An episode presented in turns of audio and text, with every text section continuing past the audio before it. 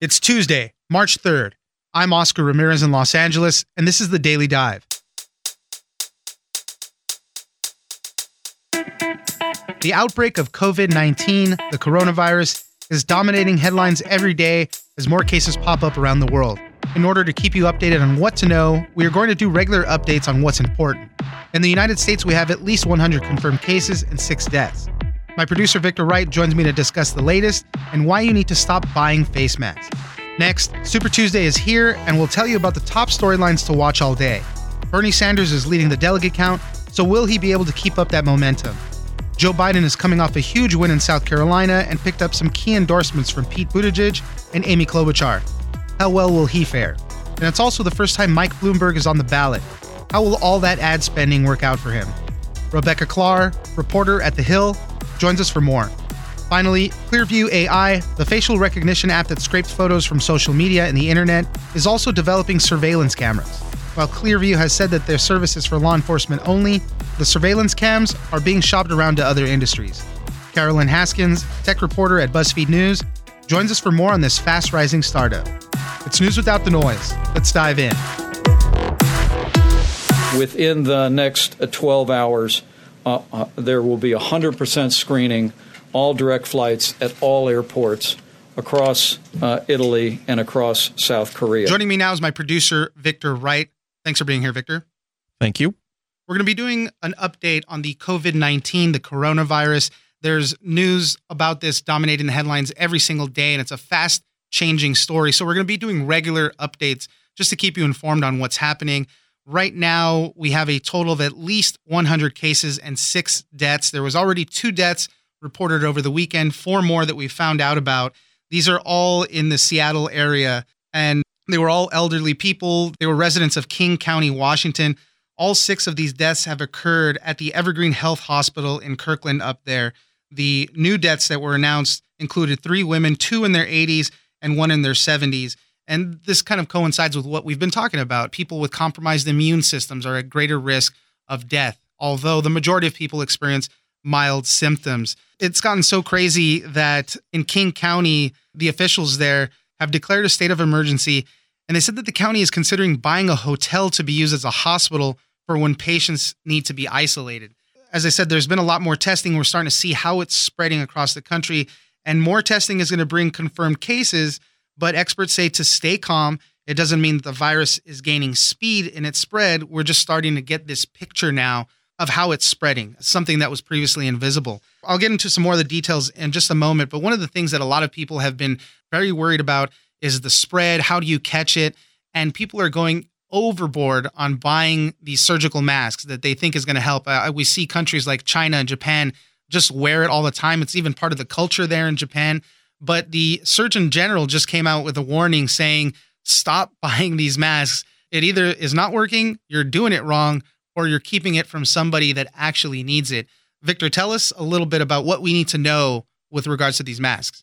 Yeah, on top of the Surgeon General saying that, the WHO, the World Health Organization, also sent out a tweet with a guide of when you need to use a mask. And there are 4 main reasons. 1, masks are meant for healthy people who are going to be taking care of a person with a suspected coronavirus infection. 2, wear a mask if you are coughing or sneezing. 3, masks are effective only when used in combination with frequent hand cleaning with alcohol-based hand rub or soap and water. 4, if you wear a mask, then you must know how to use it and dispose of it properly. So there are 2 kinds of masks. The first is an N95 respirator, and that's the one that is supposed to actually help you prevent getting an airborne disease such as the coronavirus, and it's specially fitted for you so that it blocks out 95% of airborne illnesses. Right, that's really the only one that's going to work for you. Everything else really is not made for that. I mean, there's loose-fitting surgical masks that you might see. I think people get this impression of, I just cover my face and I'll be good.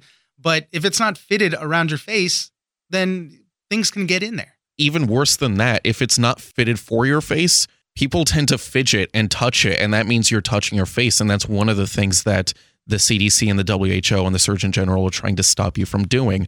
And then there was a mass run on N95 respirators. Like Amazon was basically sold out, and now people were trying to buy them at a hugely inflated price. And they say every time you get these masks, it's one less for an actual healthcare worker who was working with people that might be contagious, and they're the ones that really need it. If you're a healthy person, do what you do during the flu season or what you should be doing year round. Wash your hands. Avoid touching your face as much as possible. If you're sick, stay home from school or work. And if you need to cough, cough into your elbow. I wanted to talk a little bit more about the response to all of this now. There's no proven treatments for COVID-19. It is called the novel coronavirus. Obviously, it's brand new, so people don't have immunities to or anything. In China, scientists have been testing combinations of HIV drugs against the new virus. Whatever antiviral type medicines that they have, they're testing them to see what could happen. Here in the United States, on Capitol Hill, there's negotiations on a bipartisan emergency measure that could cost between $7 to $8 billion to help battle all of this. The measure seems to be on track, and they hope that they can pass this quickly through the House and the Senate by the end of the week. When it's something like this, Congress generally tends to work together on this. So we'll see very soon more money thrown at this and more efforts to contain all this. But right now, the worry is community spread, things like that. As Victor mentioned, wash your hands and stay vigilant that way. So we'll be doing some regular updates on COVID-19, and we'll be covering a lot of different angles about how this virus is spreading across the world. Thank you, Victor. Thank you.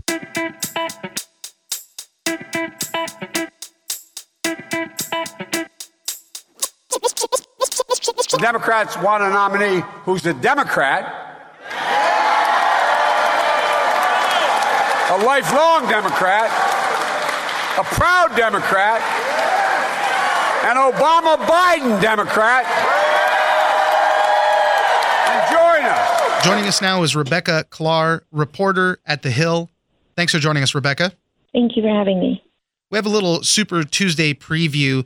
These are going to be a lot of the storylines that you're going to be hearing throughout the day until the polls close in the evening. Right off the bat, I mean, over the past weekend, we had a bunch of people drop out of the race. Tom Steyer, Pete Buttigieg, who is set to endorse Joe Biden.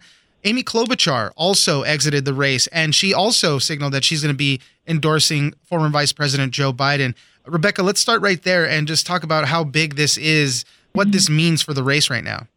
I mean, it's definitely sort of the signal that with these candidates leaving the race before Super Tuesday, especially announcing that they're set to endorse Biden, there's sort of this idea of if they can sort of bring this coalition of more moderate voters together in order to get more delegates behind Joe Biden to fend off a challenge from Senator Bernie Sanders, who's heading into Super Tuesday already with a lead in delegates. It was an interesting dynamic because when Joe Biden got into the race very early on, he was the front runner in a lot of national polls. He's like, I'm the most electable. He was basically running against Donald Trump at the beginning. But Bernie Sanders, not necessarily coming out of nowhere, but Bernie Sanders just had this big surge and he's leading in a lot of polls. So now they have to go back to the drawing board a little bit. He's running against Bernie Sanders in this primary season. And as you mentioned, the more moderate lane. So Pete Buttigieg, Amy Klobuchar throwing their support in there to get this coalition is very important. For Super Tuesday, we have 14 states that are voting. We have about 1,300 pledged delegates up for grabs and two of the biggest states that are voting, California and Texas. Those are going to be very important states for whoever wins those. What are we looking at with regards to them? So with California, Senator Bernie Sanders has very wide lead in most polls of the state, and he, likely will win there. But it is also a matter of if Joe Biden or even if Elizabeth Warren or Michael Bloomberg can sort of win over some of the delegates, or if Bernie Sanders will get all 415 pledged delegates that California has. So that'll be a big thing to look for, especially with Pete Buttigieg dropping out and a little bit with Amy Klobuchar dropping out as well. That could sort of give Biden this lead, even if he doesn't win California, to pick up some of those pledged delegates that may have gone towards someone like Pete Buttigieg. One of the interesting things about California also is that only the candidates who break 15% will win a proportional share of those delegates. So if somebody polling more at the bottom, like you said, an Amy Klobuchar or something, if they don't get 15%, they're not even going to get any delegates. So this does become that two-way race between Bernie Sanders and Joe Biden. And not to mention, though, Mike Bloomberg. This is his first time really on the ballot anywhere. And it's going to be the real test to see how all that money is working out for him, because he's creeping up in the polls in a lot of different places. Yeah, he definitely is, you know, and especially in some of the states that haven't had as much polling done, if he can pick up some of those delegates in other states or even pick up delegates even in states that he doesn't win. You know, I think his campaign has sort of been committed to this idea of staying in the race until the convention. So I think that's definitely part of their strategy, just picking up as many delegates as they can. What are some of the states where Mike Bloomberg might do really well? So he has been polling pretty well in Virginia, which sort of voters are really focused on gun control, which is something that he's been a big advocate for and has been pushing throughout his career. So that could help him out there. He's also doing better, was polling well in Arkansas, sort of between him and Joe Biden. Yeah, it's going to be very interesting to see, as you mentioned, about the polls. Really, it's hard to see. Joe Biden won South Carolina, obviously, but we don't know what kind of bump he's going to get from that due to these polls, because a lot of these polls were done before the South Carolina primaries, before we had those results there. But Joe Biden has racked up a lot of endorsements, and it's going to be interesting to see what true bump he has. But we have to wait till the polls close on that. Definitely. I think it'll also be interesting. You know, there are some of these states where people were funding off home state challenges against Bernie Sanders. That'll be interesting to look at. So no longer in Minnesota because Amy Klobuchar dropped out. So maybe that'll swing to Biden an advantage, but it'll probably end up going to Sanders. But Elizabeth Warren might not be the winner in Massachusetts, which is the state she's most likely to win on Tuesday. But Bernie Sanders has been creeping up in the polling there, and he had a rally with more than 10,000 people in Boston. So she definitely has a challenge from him, even in her home state. One of the polls I had seen, Bernie Sanders was at 24%. Elizabeth Warren was at 22%. So it's very close there. And that's in her home state right there. So that's going to be a tough one if she loses. And I guess the big question after that, what happens to Elizabeth Warren and Mike Bloomberg after Super Tuesday? They're the last two that really figure in this race now that Bernie Sanders has kind of gotten a lead with delegates. Joe Biden seems to have a little bit of momentum and more people endorsing him. It's going to be really interesting to see what Bloomberg and Warren do after Super Tuesday to see if they're going to stick in it. With Elizabeth Warren, I think her campaign, you know, has also seen sort of an influx in donations since post-Nevada that may have not been early enough to play into South Carolina. So I think that she definitely could have a better day Tuesday in some states that maybe hasn't been indicated yet and could be sort of a surprise and win over some of those delegates, especially because I think even though Pete Buttigieg is set to endorse Biden, I don't think that's to say that everyone that's supporting him will support Biden. They might still want to pick someone who they view as more of an outsider or someone who hasn't run before, which was a very core reason that a lot of people were supporting him. Rebecca Klar, reporter at The Hill, thank you very much for joining us. Great, thank you.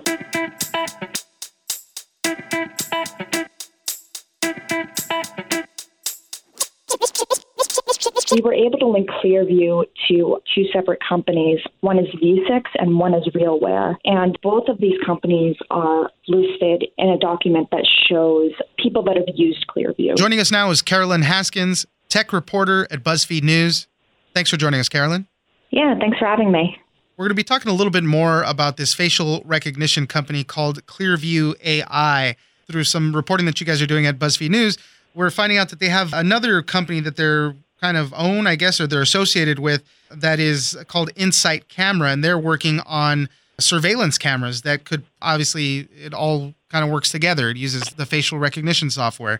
So, Caroline, tell us a little bit about this and what this company is doing, because they've been getting a lot of scrutiny in the past few months.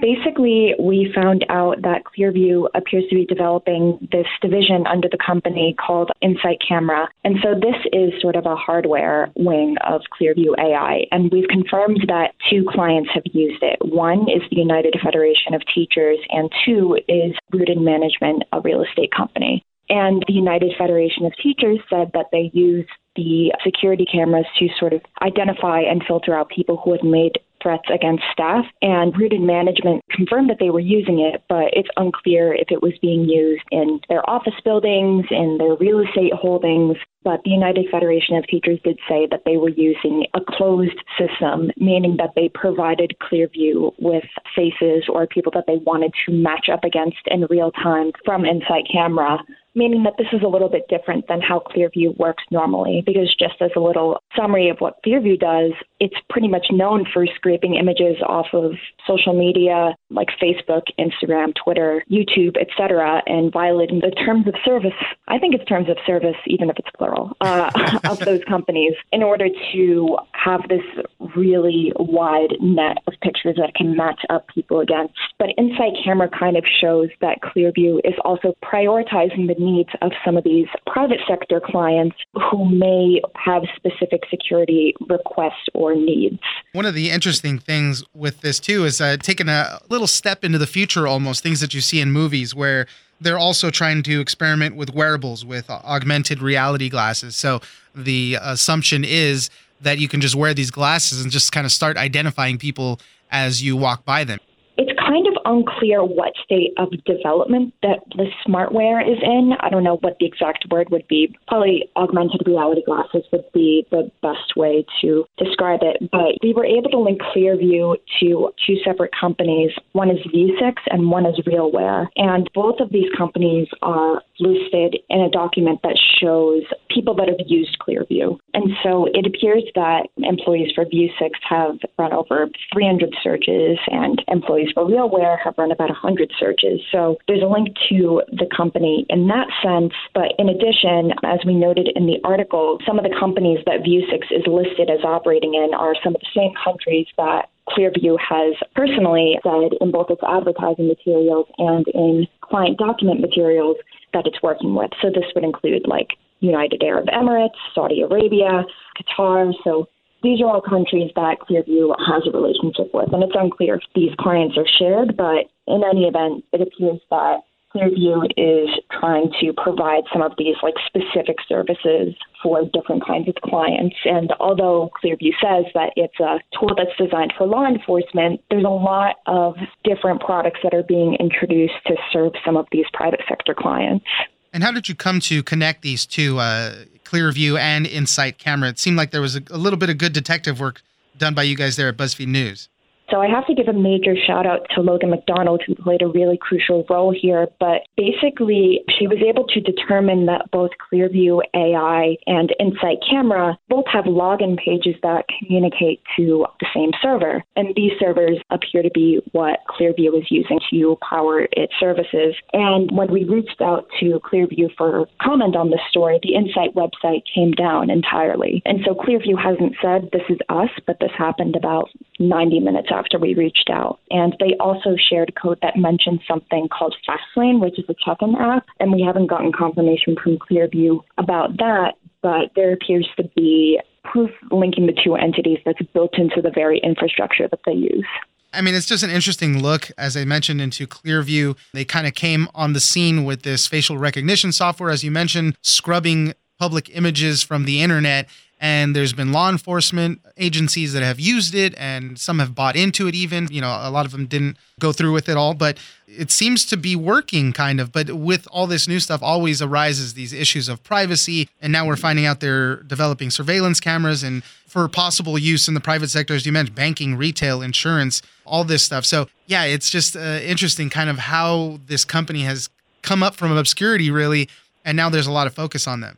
Clearview is a pretty small startup, and it's still been able to expand to a pretty large client base and a pretty large base of users. And pretty much all the time when we're looking at whether it's like Clearview or any facial recognition company, a lot of times you see that the rate at which they're able to develop their technology and find new clients is faster than journalists like us are able to sort of like unearth things and talk about it, or the rate at which lawmakers are able to respond because, you know, as multiple activists, lawyers, and experts have noted to us, there's really no regulation that's curtailing or regulating the use of facial recognition in the private sector at all. And in terms of law enforcement, there's only a handful of cities that regulate the use of facial recognition by police. So we're really seeing companies like Clearview grow, thrive, and succeed in sort of this vacuum that exists in this country right now. Caroline Haskins, tech reporter at BuzzFeed News. Thank you very much for joining us. Thanks for having me.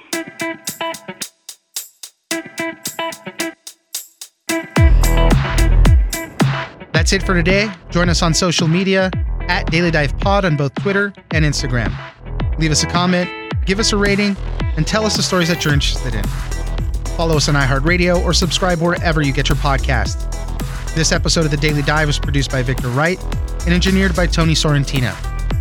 I'm Oscar Ramirez, and this was your Daily Dive.